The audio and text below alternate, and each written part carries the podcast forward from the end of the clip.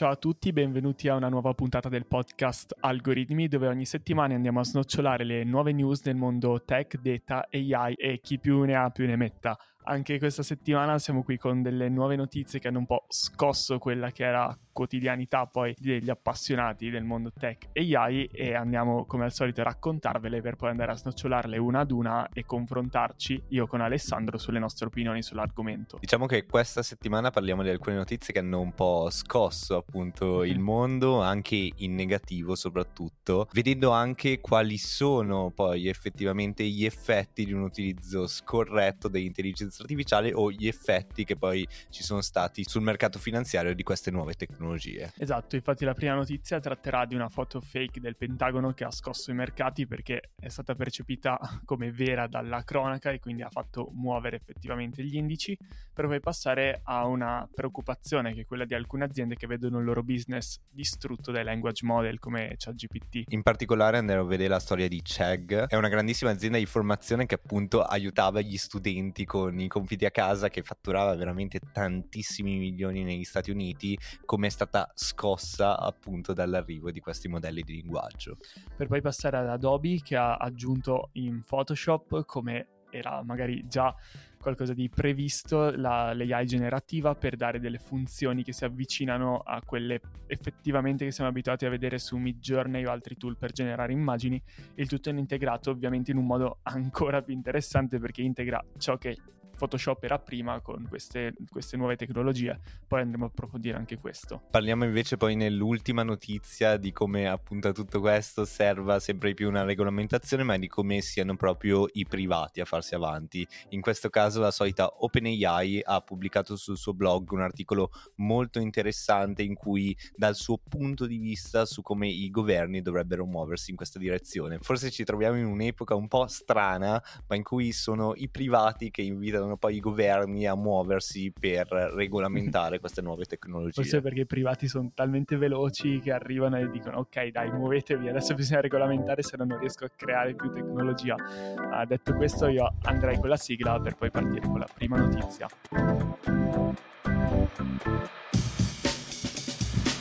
Ecco, partiamo da questa foto del Pentagono in fiamme. Infatti, questa foto, per chi non stesse ascoltando e non guardando, è praticamente un'angolazione dove si vede un incendio del fumo nero che sale vicino al Pentagono. E questa foto è girata molto negli ultimi giorni all'interno della rete ed è stata presa per vera. Tanto che cosa è successo, Alessandro? Tant'è che questa fake news alimentata poi da appunto l'intelligenza artificiale generativa, in questo caso ha creato uno scossone gigante facendo perdere al down Jones, che è uno dei principali indici sui mercati finanziari, in particolare degli Stati Uniti, ha perso 85 punti base in pochissimo tempo, quindi sono stati bruciati più di 500 miliardi, una cosa assurda. Che però in realtà è durata poco perché è stato reso noto che la foto era generata tramite AI, che quindi era un fake, si sono ripresi, quindi c'è chi probabilmente ci ha perso dei soldi, chi ce ne ha guadagnati in questa inefficienza poi nel non riconoscere una foto che si pensa sia stata creata con AI generativa, perché alcune persone hanno fatto dei dell'analisi sull'immagine e hanno visto che certi pattern sono propri dei modelli generativi di immagini. E quindi questa foto era diventata virale su Twitter attraverso un account che si rifaceva, ma non era effettivamente Bloomberg, che è una famosa testata che poi aiuta a dare informazioni su quelli che sono i movimenti dei mercati finanziari e dare news in anticipo. Sì, diciamo che il calo poi è stato di solamente 10 minuti anche, quindi però è stato un calo molto netto e molto forte. Il tutto si è risolto poi con questo tweet di un'altra testata abbastanza famosa che ha twittato proprio il fatto che tutto ciò che stava circolando sui social media e le notizie riguardo a questa fantomatica esplosione non erano vere e che si trattava di, di informazioni false, che non c'era nulla da preoccuparsi e che quindi erano informazioni sbagliate. Per secondo me stiamo vivendo un momento storico eccezionale da una parte ma spaventoso dall'altra, come un'immagine postata sui social possa poi realmente influenzare tantissimo i mercati finanziari, quindi i soldi eh, delle persone, come dicevi tu, poi i mercati sono un gioco a somma zero, quindi quando c'è qualcuno che vince, anche andando magari short su certi mm-hmm. indici, c'è sicuramente qualcuno che perde poi dall'altra Assolutamente. parte. Assolutamente, io parlavo qualche non mi ricordo dove, ma insomma era una conferenza a tema AI in qualche università, ne abbiamo fatte tante nell'ultimo periodo, c'era questa, questo professore che parlava del fatto che ad oggi stiamo vivendo un momento epocale dove si passa da un concetto di quello che vedo è reale a un concetto dove devo iniziare a dubitare di quello che vedo perché cambiano gli strumenti, come una volta magari chi sapeva scrivere e raccontava, trascriveva informazioni su dei libri, tutto ciò che era scritto veniva preso per vero, perché erano poche le persone che scrivevano e quelle informazioni, come nella Bibbia per esempio, erano prese per reali. Adesso sta succedendo la stessa cosa con le immagini, cioè siamo passati da un momento dove le foto per tutte le persone costituivano una prova della realtà poi sono diventate ad oggi qualcosa di estremamente modificabile, ma non con strumenti super sofisticati, ma con degli strumenti molto semplici poi all'utilizzatore, che sono strumenti di AI. Quindi diciamo si aprono dei dubbi nelle nostre teste che devono essere sempre più dei campanelli d'allarme su tutto ciò che vediamo e che magari dieci anni fa erano dubbi che non esistevano perché questi strumenti non erano alla portata di tutti. Ma passiamo alla seconda news che non si allontana poi tanto da questa, parliamo appunto di CEG, una società quotata, in particolare una società che si occupa di EdTech negli Stati Uniti, che tra l'1 e il 2 maggio 2023 ha perso più del 40% in borsa. Si parla di una società gigante che ha chiuso il primo trimestre del 2023 con 187 milioni di ricavi, quindi sì. una società gigante. Che sembrano tanti, però in realtà sono meno del preventivato per colpa proprio di ChatGPT, come dicevamo. Infatti CEG è una startup che si occupa di educazione online, in particolare aiuta gli studenti nei compiti a casa e dall'uscita di ChatGPT ovviamente i mercati hanno reagito in una maniera estremamente negativa. Infatti molti studenti hanno iniziato a studiare con ChatGPT, hanno iniziato a anche aiutarsi proprio mm-hmm. nello svolgimento dei compiti a casa utilizzando strumenti di AI generativa e c'è stato questo grandissimo crollo. Ovviamente Chegg si è ritirata su in qualche modo, non propriamente in borsa, ma sta cercando di fare qualcosa inserendo in collaborazione con OpenAI un prodotto di intelligenza artificiale generativa per supportare appunto gli studenti. Questo appunto è stato visto come qualcosa di molto aleatorio sì, es- da parte Infatti, sì, anche gli esperti hanno detto proprio che non basterà questo a risollevare comunque un'azienda che aveva uno specifico compito, aveva un abbonamento di, che partiva da 15 euro mensili per ricevere i servizi e ad oggi magari pagare pagare 15 euro mensili per un chat GPT un po' più specifico sui compiti per casa, quando in realtà si può utilizzare la versione originale praticamente gratis, secondo, secondo, gli analisti non è qualcosa che risolve poi il problema alla radice, si va sempre verso soluzioni più generaliste come chat che possono aiutare in molti più settori piuttosto che specializzate all'interno di un settore specifico come i compiti per casa. Vediamo infatti come queste società che proliferavano a più non posso prima di ChatGPT stiano avendo effettivamente dei problemi, quindi soprattutto aziende tech diciamo perché, perché Chegg comunque era un'azienda tecnologica che utilizzava tecnologia, ma vediamo come ChatGPT abbia sovvertito tutti questi meccanismi. Sì, poi sono dell'idea che ovviamente questo tipo di servizio che offre internships offre veramente tante altre cose, esami, prove di esami, ebook, eccetera, comunque ha del valore. Il problema è che magari le persone non hanno più quel bisogno di andare a investire sulla formazione di questo tipo ma preferiscono imparare attraverso altri strumenti, altri strumenti che magari anche sono percepiti come più moderni, non lo so. Sì, diciamo su cui possono avere anche più controllo, mm-hmm. possono plasmare questi strumenti, possono chiedergli un po' quello che vogliono. Sì, forse più personalizzati per la natura di questi modelli, generano ciò che tu chiedi piuttosto che avere dei pat che per quanto possano essere specifici non sono cuciti sulla persona. Poi anche qui c'è una tematica secondo me importante del imparare davvero a utilizzare bene i modelli generativi con i prompt giusti, che anche qua si sta creando veramente una scienza dietro, e che molto spesso tanti usano ChatGPT ma in modo superficiale. Io stesso per primo vedo tante persone molto più brave di me a fare le domande giuste, porle nel modo giusto. Allora Piero abbiamo parlato di come immagini, fake news possono influenzare i mercati finanziari, ma guardiamo anche al bene e come l'AI generativa si stia integrando nei più famosi software. Assolutamente, infatti parliamo di Adobe Firefly Firefly che praticamente ti permette secondo quello che c'è scritto sul sito, di sperimentare, immaginare e realizzare una gamma infinita di creazioni con famiglie di modelli creativi di AI generativa che presto saranno inseriti all'interno dei prodotti Adobe. Diciamo che ad oggi c'è la versione beta e da quello che si vede sul sito, che è un sito molto alla Apple, possiamo dire, di quelli dove scrolli giù e c'è veramente qualcosa di assurdo, ti fanno vedere degli use case inimmaginabili, si vede come si faccia un passo in avanti rispetto ai modelli generativi che siamo abituati ad utilizzare oggi che una volta generata l'immagine non ti danno grosse, diciamo, capacità di modifica, ma grazie a questi modelli tu puoi andare a cambiare e generare una specifica parte nuova dell'immagine, insomma, scontornare, fare tante cose proprie di Photoshop, ma con la potenza dei modelli come Midjourney o DALI 2. Se non sbaglio si appoggia proprio su DALI 2 questa tipologia di prodotto e aiuta a fare cose veramente incredibili come creare loghi, creare video partendo da foto, per esempio si può dire ok questa foto mi piace ma vorrei che ci fosse un paesaggio innevato al posto della natura col sole e a quel punto l'immagine verrà modificata, anche la neve sarà animata, quindi davvero qualcosa che pone alla fine come unico limite la creatività nell'utilizzare questa tipologia di servizi. In un reel che avevamo pubblicato la scorsa settimana avevamo parlato anche di Drag Gun, appunto questa nuova intelligenza artificiale che permetteva di modificare volti, azioni delle persone, un Photoshop più accessibile e poi avevamo proprio fatto il gancio un po' sfidante su ok, questa AI distruggerà Photoshop, ovviamente la risposta è no, ma vediamo come Adobe stia integrando tutti questi strumenti di intelligenza artificiale nella sua suite.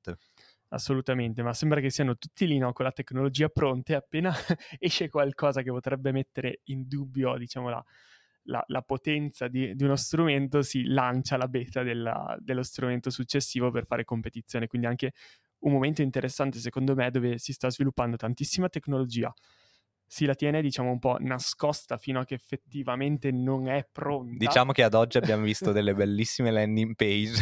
sì, esatto, cioè eh, probabilmente sicuramente quest- questa versione di Adobe funziona bene, però siamo convinti che stiano continuando a migliorarla giorno dopo giorno e quindi finché non era arrivato qualcosa che poteva mettere in discussione la competizione su un determinato ambito, probabilmente se la sono tenuta in casa e adesso che è successo un po' che questa, questo nuovo algoritmo drag gun per modificare immagini in una maniera innovativa è stato lanciato, anche Adobe stessa ha reso pubblico di star lavorando su questi sistemi e ha dato la possibilità di accedere alla beta, che poi è sempre qualcosa di intermedio tra il rilascio ufficiale per tutti e il me lo tengo dentro l'azienda. Una cosa interessante è che nessun modello ancora era stato capace di fare, almeno di quelli open source, lavorare proprio anche su modelli 3D quindi non solamente su immagini 2D e generarle, ma anche per esempio c'è questa foto in 3D di un modello, immaginate quelli sugli e-commerce, di un orologio e voi vedete questo orologio che fluttua in aria, potete girarlo da tutte le dimensioni per vederlo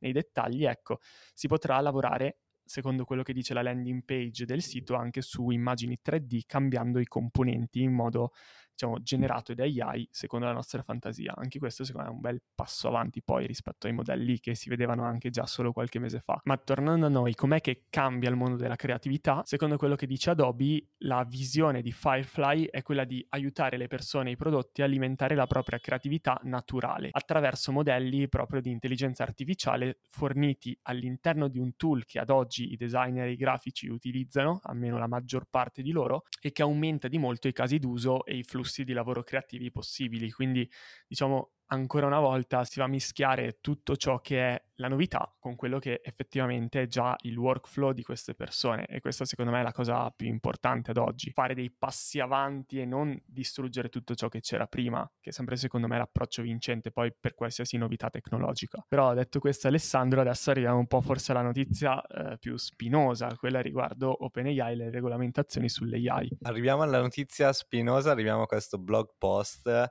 che OpenAI ha pubblicato su come si aspetta una serie di regolamentazioni di governance su quelle che sono chiamate super intelligenze, quindi l'AGI, l'intelligenza artificiale generale, quindi quella che è in grado di compiere più task, che è in grado, tra virgolette, di programmarsi da sola, quindi di riuscire un po' a svolgere tanti dei compiti che l'uomo sta facendo ad oggi. Qualcosa di sicuramente futuristico, però che in un next step, come proprio OpenAI afferma, arriverà. Poi ovviamente la General Artificial Intelligence è qualcosa che non è detto che arrivi nei prossimi anni, c'è chi dice è una cosa imminente, 3-4 anni avremo questa AI super intelligente, capace di tutto, c'è chi invece dice che ci sarà uno stallo e che questo nuovo avanzamento tecnologico arriverà intorno al 2100. Sarebbe interessante anche fare un approfondimento poi su proprio questo argomento perché c'è questo studio che mi ha fatto vedere il nostro amico l'altro giorno dove vengono presi dei gruppi di ricercatori, le due distribuzioni di persone dividono l'idea che o questa AGI arriva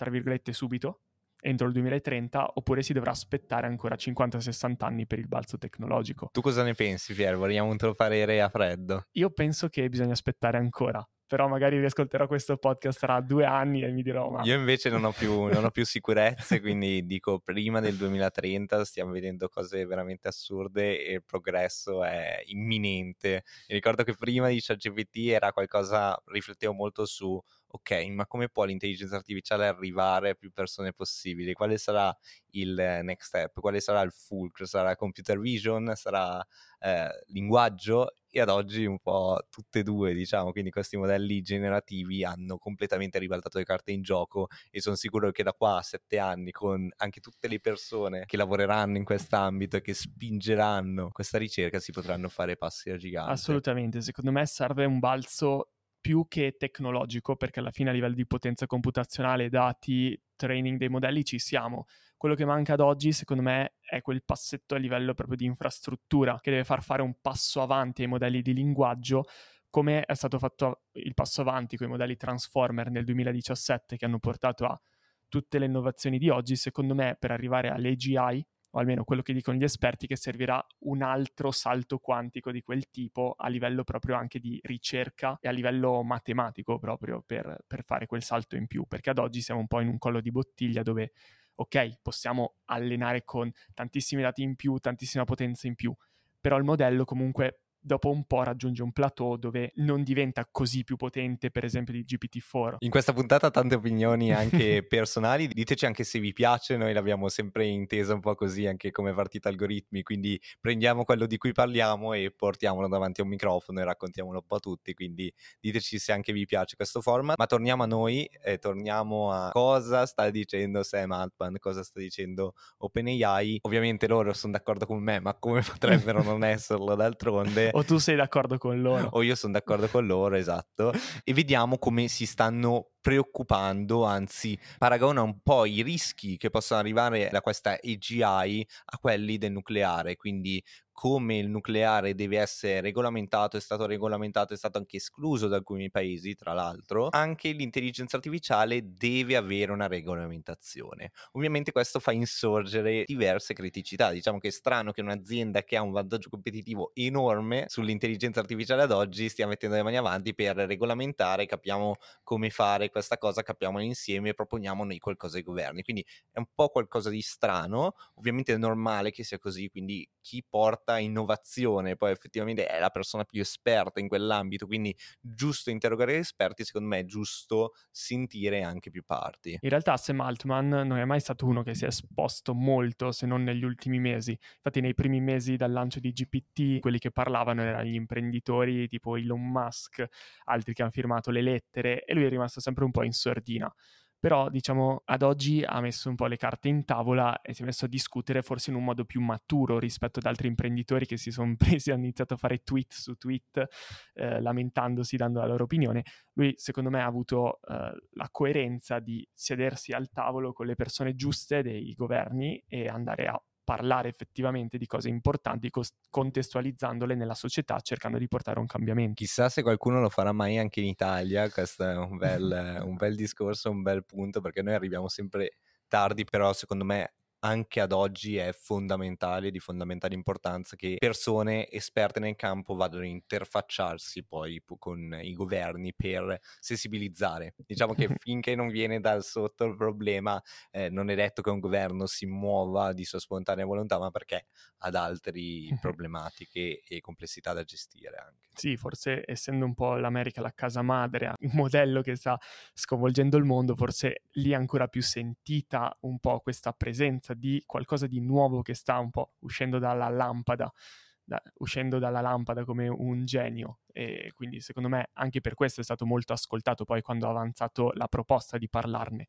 Esatto, quello che poi dice Sam Altman, che dice OpenAI, è quello di creare una sorta di organo di supervisione delle aziende che allenano modelli di intelligenza artificiale. Sì, quindi diciamo come un governo della superintelligenza, diciamo per tradurlo alla lettera in italiano che possa in qualche modo guidare la crescita di queste intelligenze artificiali che poi effettivamente possono creare un valore per le aziende stesse, per i cittadini e per lo Stato poi che i cittadini abitano, perché magari aiutano poi la produttività, aiutano anche un vantaggio competitivo strategico sì, rispetto anche, agli altri paesi. Anche proprio pensate per tutelare le persone, cioè mm-hmm. ricordiamo che abbiamo visto in precedenza quali sono gli impatti anche negativi dell'intelligenza artificiale sulla società, quindi un organo sovra le parti che però bisognerà capire da chi sarà formato. Mm-hmm. Oggi la ricerca diventa sempre più privatizzata. Sì, e... quindi dici che un organo pubblico è difficile che eh, possa capirne quanto i ricercatori che studiano da dieci anni quel task specifico di AI. No? È un Questo... problema molto complicato, soprattutto perché vediamo come poi questi ricercatori non rimangono poi nel pubblico, nell'università, eccetera, eccetera, ma si spostano sempre di più nel privato. Sì, magari lì è più stimolante perché le cose vanno molto più veloci. Almeno negli ultimi anni è successo così. Però un'altra cosa interessante che l'articolo dice, una domanda aperta è come possiamo essere sicuri di rendere questi modelli di superintelligenza sicuri? Questa eh, viene definita una open research question, quindi qualche, una domanda di ricerca che ancora non ha una risposta, ma ci, stiamo, ci stiamo lavorando molto e, e, stanno uscendo anche dei paper dove addirittura i neuroni all'interno delle reti neurali di questo tipo di modelli sono spiegati dalle reti neurali stesse. Quindi diciamo qualcosa di nuovo sta sbucando poi eh, negli ultimi mesi. Esatto, vediamo la, spiegabilità ritrosa attraverso l'intelligenza artificiale, un po' quello come i deepfake, ok, come si contrasterà i deepfake? Non riuscirò più a capire cosa è reale e cosa non lo è? No, in verità ci saranno degli altri modelli che andranno a loro volta a fare una sorta di reverse engineering per riuscire a definire effettivamente se un'immagine sia o meno un deepfake. Sì, diciamo che OpenAI, per concludere un po' l'articolo e concludere la notizia, dice che hanno due ragioni fondamentali per quello che loro stanno chiedendo.